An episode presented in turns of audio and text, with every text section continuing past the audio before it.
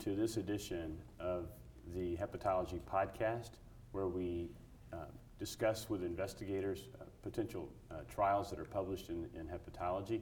Today we have Dr. Berzigotti with us, and she will be discussing portal hypertension on the outcome of surgery for hepatocellular carcinoma in compensated cirrhosis, a systematic review and meta analysis.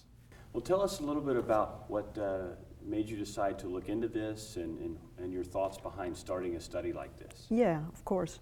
Well, you know, the current management uh, of hepatocellular carcinoma based on guide guidelines from the AASLD and EASL recommend that uh, surgical resection is the first treatment option in patients with compensated cirrhosis, very early hepatocellular carcinoma, uh, which is below two centimeters, or early hepatocellular carcinoma, which is uh, uh, one single nodule of any size, uh, in compensated cirrhosis, preserved liver function, and absence of portal hypertension.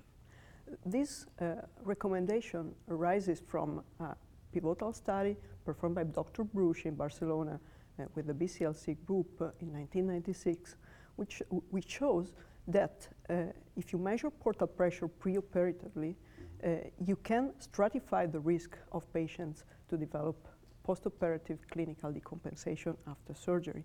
And this, the cutoff value for portal pressure is 10 millimeters of mercury, which is now uh, known as clinically significant portal hypertension.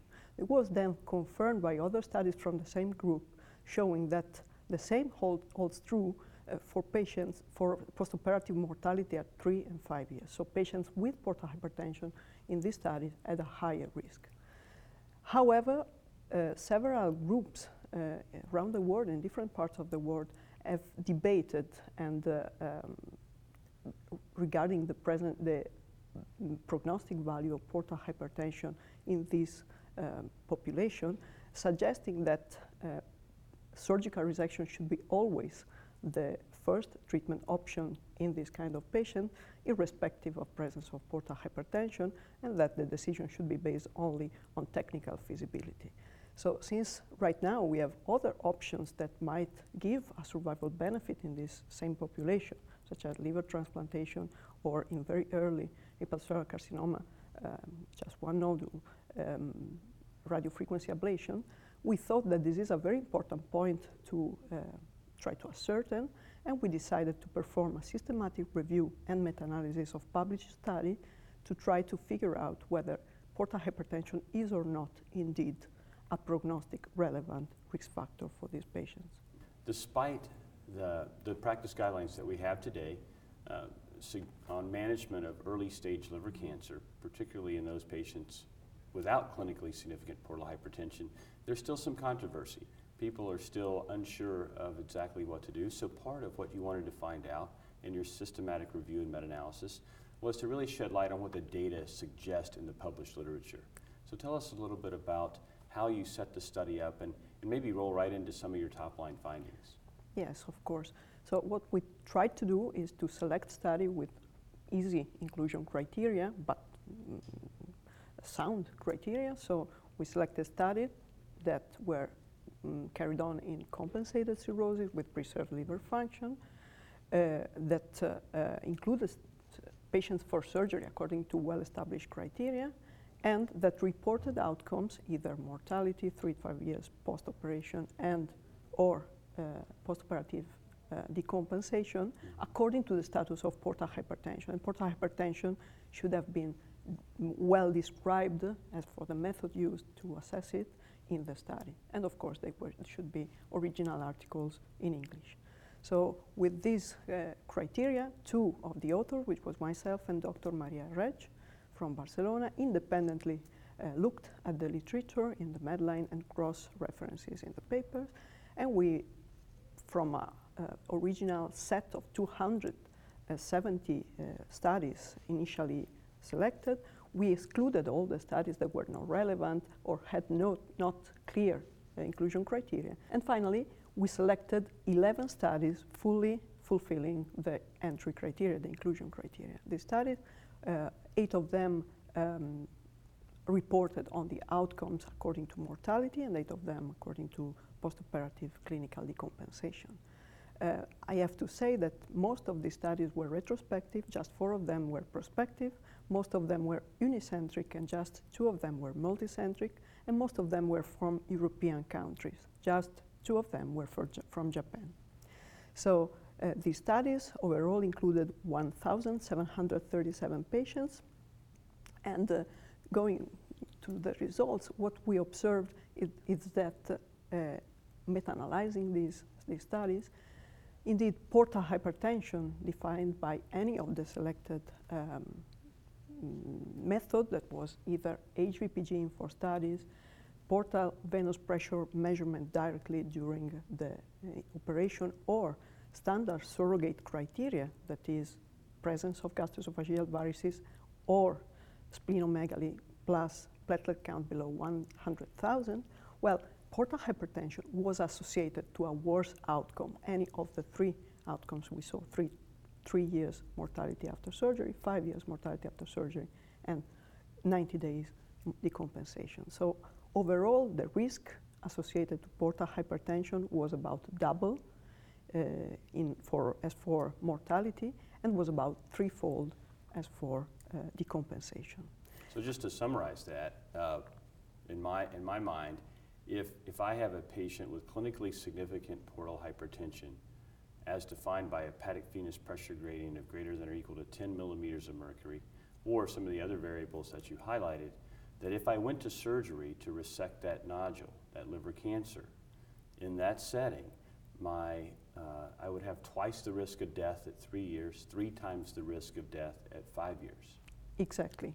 What I would like just to uh, point out is that not only is like that, but when we looked at these studies, we found that there was some heterogeneity among studies, and this was largely, largely due to the method used to assess portal, pressure.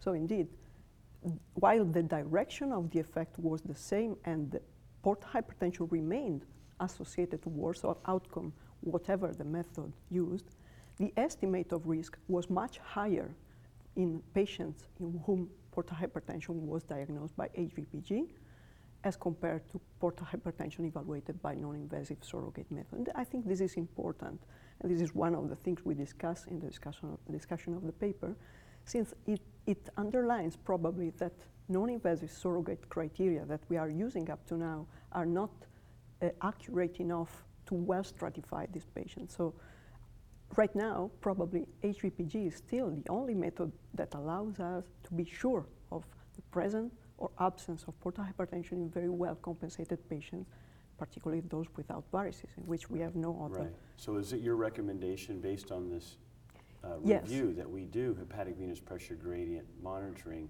or at least a one-time hepatic venous pressure gradient test if you're considering surgical resection in this group of patients. Exactly. This is our recommendation, and this is what we do routinely in our hospital, which is Hospital Clinic in Barcelona.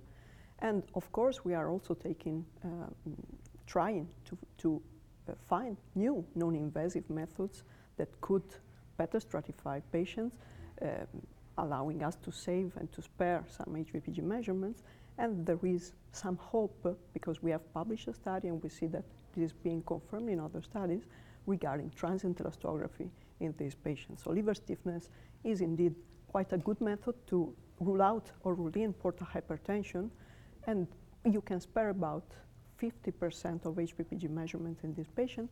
But of course, when they are in a sort of gray zone of intermediate values between 13.6 and 21 kilopascal, you only can use HVPG is the only way of being sure that sure. HVPG, of course. So maybe transient elastography with some more data may be a surrogate. Yeah, we think that this should be further explored. It is not, sure. of course, validated yet, but we think that up to now is the most promising method for this subset So you mentioned a couple limitations of your study and the fact that it's retrospective in most of these studies yes. that we looked at. And can you highlight some of the other concerns that you had as far as how we look at that data with you know, with, with the limitations that are Yeah, there. I think the, the major limitation of our uh, systematic review and meta-analysis is that, of course, what you find depends on the quality of studies that are included in the meta-analysis. We are aware of that. So when you meta-analyze uh, observational studies, you always have the risk that you cannot take into account all the po all other possible factors that uh, uh, might uh, change the outcome of this patient. So you are forced to use crude data. However, we feel that we try to put inclusion criteria that eliminated major uh, problems in this sense. For example, of course, we eliminated the studies, including for resection patient with macrovascular, macrovascular invasion or extrahepatic uh, disease, and there were a lot of studies reporting surgery and surgery in this patient that are, of course, patients with a worse outcome. So we excluded these studies from the meta-analysis from the beginning. And when we enter by uh, stratifying meta-analysis, uh, we tried to compare studies with different, uh, slightly different characteristics. We saw that our results were very robust, and we saw uh, exactly the same result in all the strata. So super, super. Well, in conclusion, I think what we can take away from this study is uh, is that the guidelines are accurate.